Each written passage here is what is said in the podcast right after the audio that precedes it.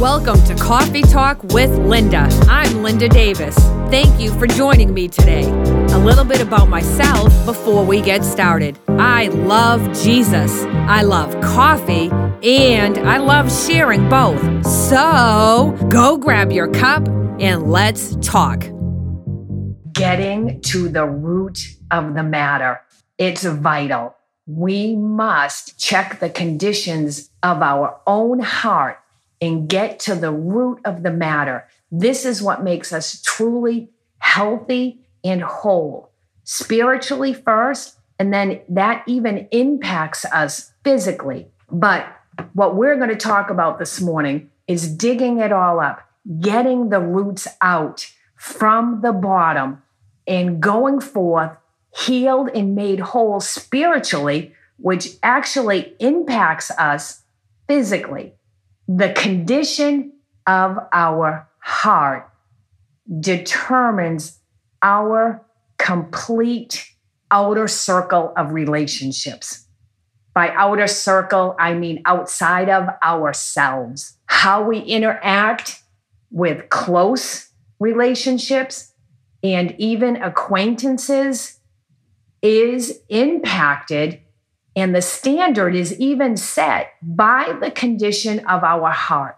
All relationships in our lives are impacted by the condition of our heart. If you happen to have a Bible handy, turn to Proverbs chapter 4.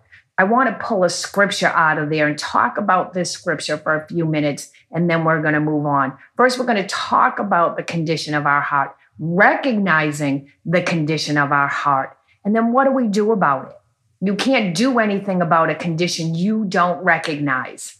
Even if other people recognize it, it's about us. It's about inward reflection. I know I said to just go to Proverbs 4, but I'm going to read you a scripture real quick. You don't need to turn there if you happen to be in your Bible, in Jeremiah 17, just to point out how difficult it really is for us to recognize the condition of our own heart. You know, you've seen other people and you look at them and you're like, how can they not know they have so much unforgiveness? How can they not know they're walking in shame? How can they not know they have abandonment issues? How can they not know they walk in jealousy? How can they not know they need so much affirmation and approval from man? Right? We look at others and it's easy to see their fault, but we can't see our own. And so that's actually part of human nature, going all the way back to Jeremiah's time. So I think we get frustrated with ourselves and we're harsh on ourselves because we're dealing with an issue, and we are actually harsh on the people around us because they're dealing with an issue. But we have to understand human nature is a powerful thing, right? Fleshly nature is a powerful thing. So we're going all the way back to Jeremiah's time. And this is the Lord talking to Jeremiah. In chapter 17, verse 9, God says, the heart is deceitful above all things, and it is exceedingly perverse. Now, how many would describe themselves as that? Not many, correct? And corrupt, and severely, mortally sick. Who can know it? Perceive, understand, be acquainted with his own heart and mind. Going on to verse 10, I, the Lord, search the mind. I, the Lord, try the heart, even to give to every man according to his ways, according to the fruit of his doings. We will be judged by the Lord according to our heart. So we need to know our heart. How are we going to know our heart? We have to ask the Lord to examine our heart and show us our heart. And if we ask him to do that, I promise you, he's going to show you things about your heart that you don't like, that you didn't want to see, and then you have to deal with it. And I encourage you I beg you to deal with the issues of your heart so you can live healthy, whole, fulfilled life of relationships and even destiny in the Lord. If we're wounded soldiers, how can we battle truthfully? Like, think about that in a time of war. What do? They like all these war movies that are out there. They remove the wounded soldier from the field because he's going to handicap the battle at hand. Think about that in the Lord. We have to be healthy and strong spiritually in our hearts to contend for the Lord. You know, there's so many things in our hearts that we want to do to advance the kingdom of God, but we're wounded soldiers and we're frustrated at why we're tripping over our own feet and even probably wounding some people around us or causing them to be wounded because we haven't genuinely looked at our own heart. You know, there's that old phrase, if there's one finger pointing at somebody else, there's four fingers pointing at you, technically three and a thumb. But we don't see and look at ourselves as we should. All the time I say, show me me. Show me me, Lord. Have your way. And if we're asking the Lord to have his way in our life, we have to let him have his way in our life. It's one thing to say it. It's a whole nother thing to yield to it. Show me, Lord, and then have your way in my life. Have your way in my heart. Have your way in my thoughts. I yield to you. That word let, it means to give permission to. Let God. It's one thing to ask him. It's a whole nother thing to let him have his way.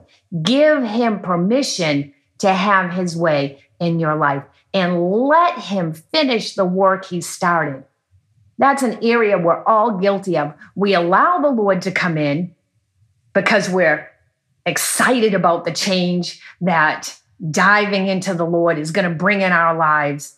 And then he starts to have his way. We get uncomfortable and we stop the work. We back up. You know what? We're not going any further than that issue we have not dealt with.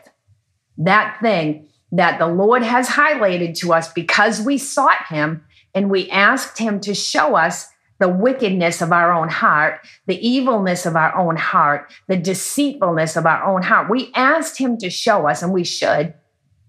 David asked for it a lot. We should ask him, you know, create in me a pure heart, Lord, clean hands and a pure heart. That's what ascends to the throne. That's what has access to God's ear. Clean hands and a pure heart. But yet we're told we don't even know our own hearts. We're wickedly deceitful. In other words, we think we're better than we actually are. So ask the Lord to show you what's down. When you see a behavior that's not becoming of the fruits of the Spirit, not becoming of how you know you should walk as a Christian, that should be a red flag to you that something's off in your heart. Our actions are only a symptom of a deeper issue. We look at the action a lot and we try to change the action, but it's only a symptom, a side effect of a deeper issue in our life. What we tend to do when there's an action that's unbecoming, there's an action that is not one of the fruits of the Spirit. By the way, the fruits of the Spirit can be found in Galatians chapter 5. I think it starts at verse 22. Long-suffering, which is actually patience, love, joy, peace, gentleness, goodness, faith, meekness, temperance, which is self-control. So when we see ourselves lacking self-control, being impatient, being unkind, which is out of love, not having peace in our lives, not having the joy of the Lord, not being a gentle person, handling, talking to, responding in gentleness to other people. When we're out of faith, when there's not goodness, that should be a red flag to us that there's an issue in our heart that we need to deal with. Because what we tend to do is say we're impatient or say we've responded angrily to somebody, right? That would be the opposite of gentleness. Say we pass judgment on somebody. That would be the opposite of walking in love.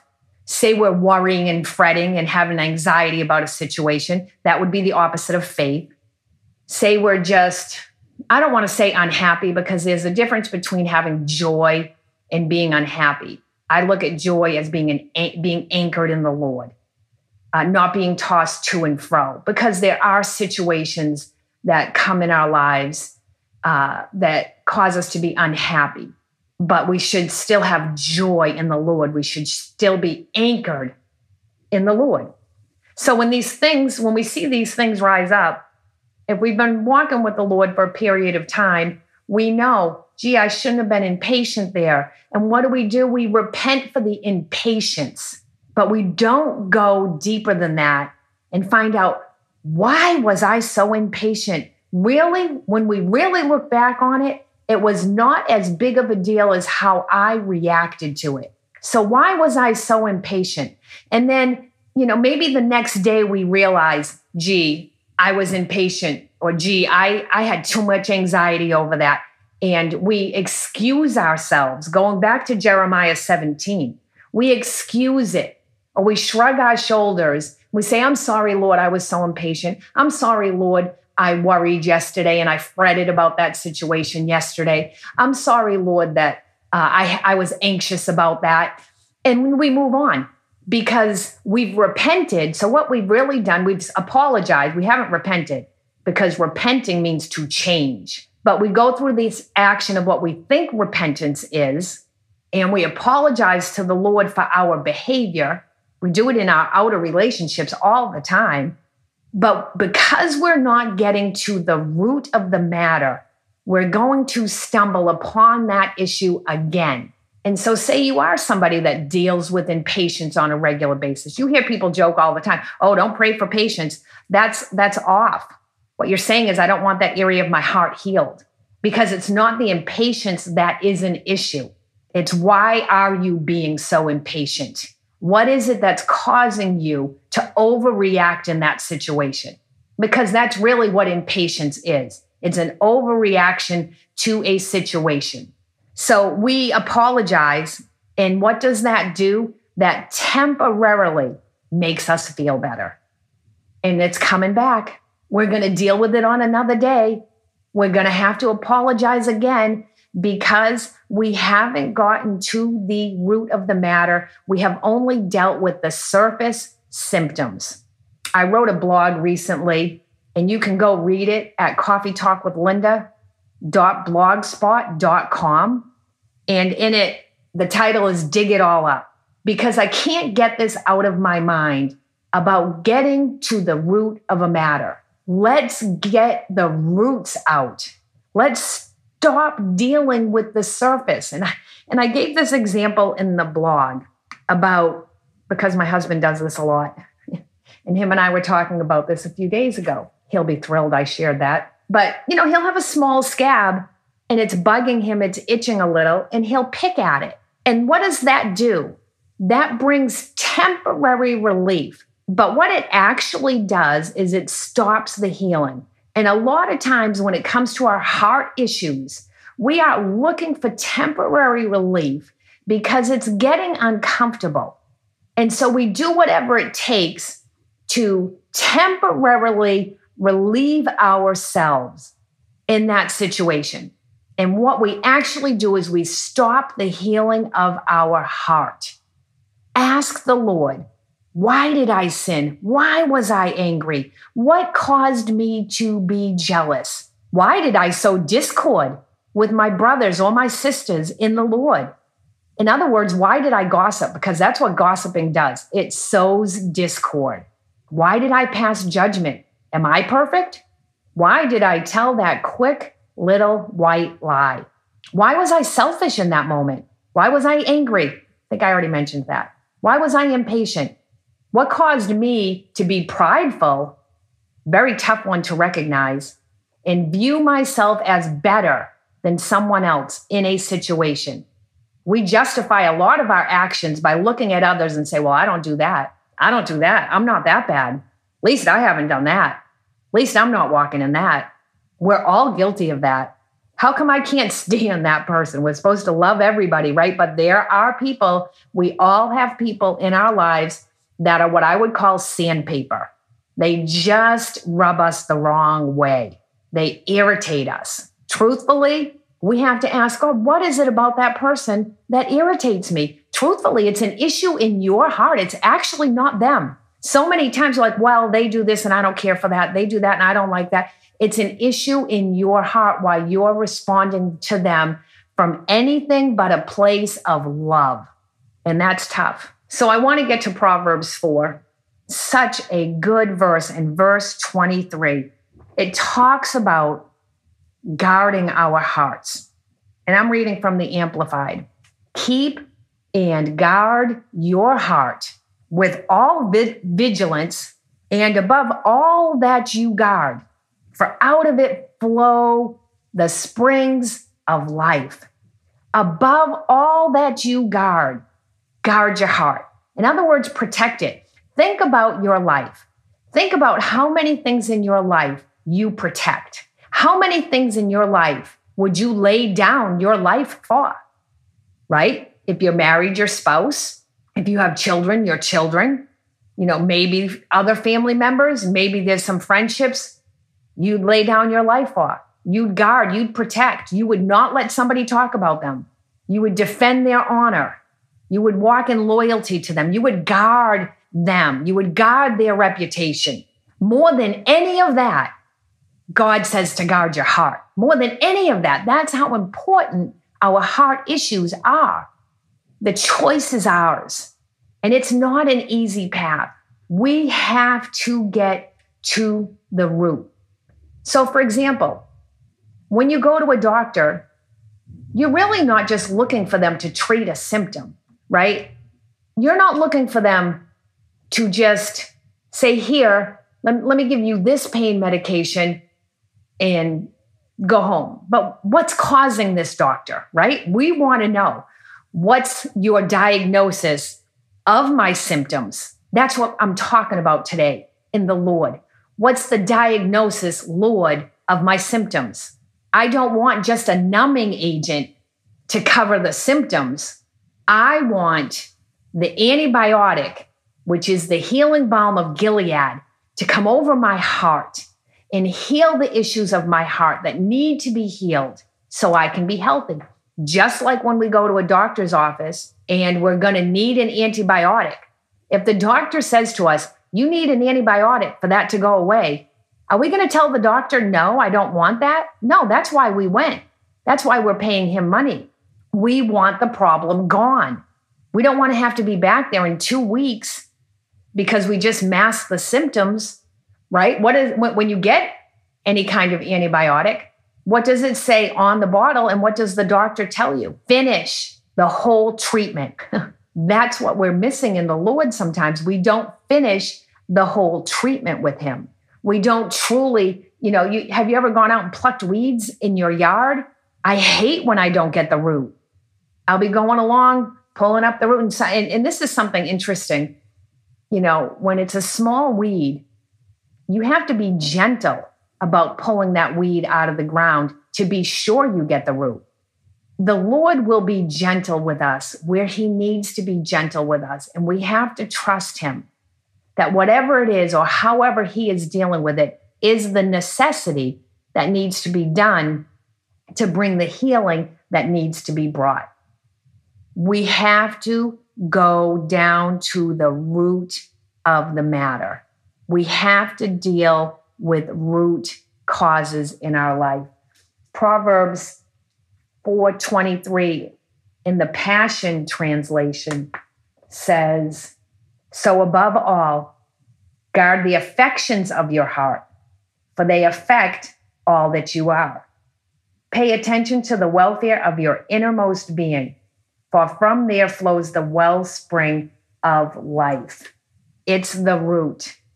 It's what everything flows out of in our life. And we tend to project, like, so relational issues, we tend to project that it's the other person's issue, that we don't have good relation with them. And sometimes it is. Sometimes somebody else hasn't dealt with the root issues of their heart, and there's just nothing you can do about that, but extend love, extend mercy, love them where they are, and watch God move in their life. But it's not always about the other person. We have to deal with our hearts. We have to allow God to come in and soften our hearts and show us what the root issue is. We have to be vulnerable with God. I promise you today, if you ask God to show you the root, he will show you the root. Turn, if you have your Bibles, to Hebrews 12:15. And I'm going to end today's podcast with this scripture, but I think there's a lot more to the root of the problem, and we're going to come back and visit this again.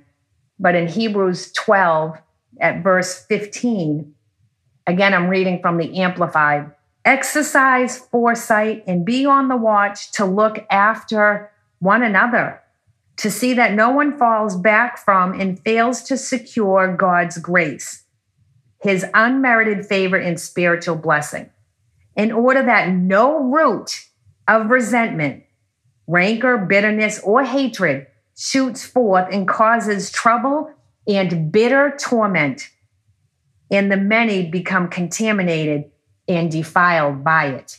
If that's not confirmation about what we've been talking about, and we're supposed to help one another with this, it says right here, to watch and to look after one another, to see that no one falls back and fails to secure God's grace. How?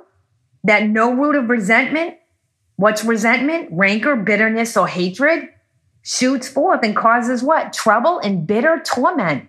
And the many become contaminated and defiled by it. It's what I was talking about with our outer circle. All relationships in our life will become contaminated by the areas of our heart that we are not willing to deal with. That's powerful stuff. I don't want to be at the end of my days and not have dealt with stuff. And I don't want to pass it on to my children.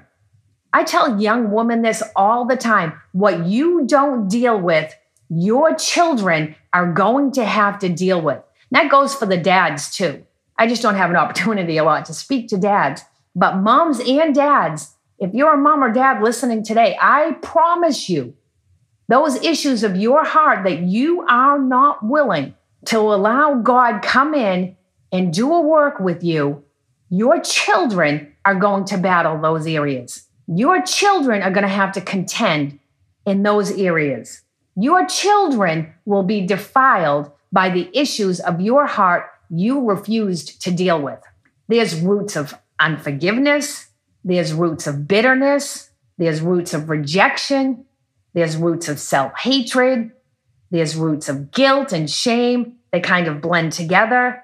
And truthfully, the list of roots can go on and on. And maybe I'll do podcasts dealing with one specific root, then another. But roots are not an easy thing to deal with. Unforgiveness is a significant root in our lives, and it's a foundational root that impacts so much else. Unforgiveness not dealt with will lead to bitterness. Bitterness is talked about in Hebrews 12:5, right? 12:15. No root of resentment, rancor, bitterness, and hatred.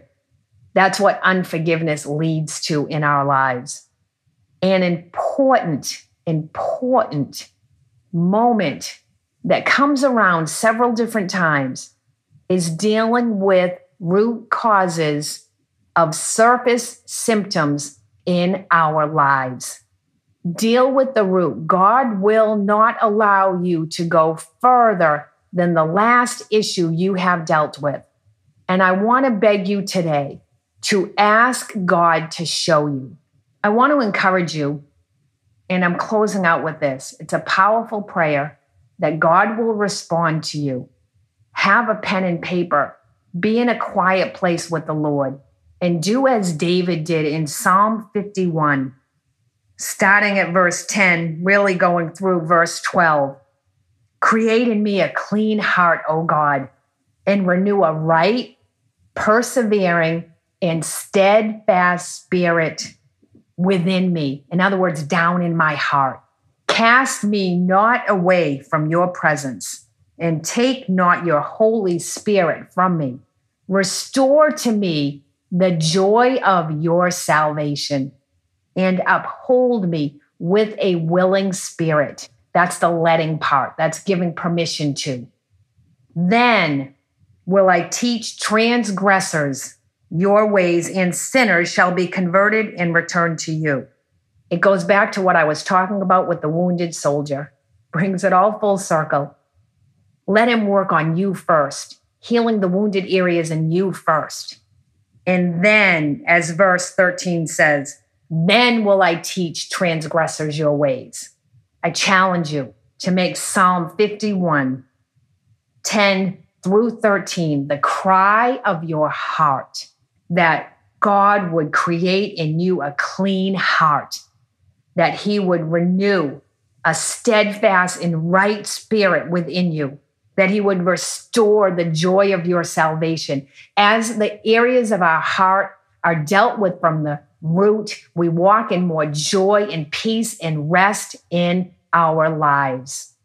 And uphold me, Holy Spirit, give me the strength to remain willing, to allow you to do the work in my heart that needs to be done in my heart, that my own heart would not wickedly deceive me. Show me, Lord, and have your way.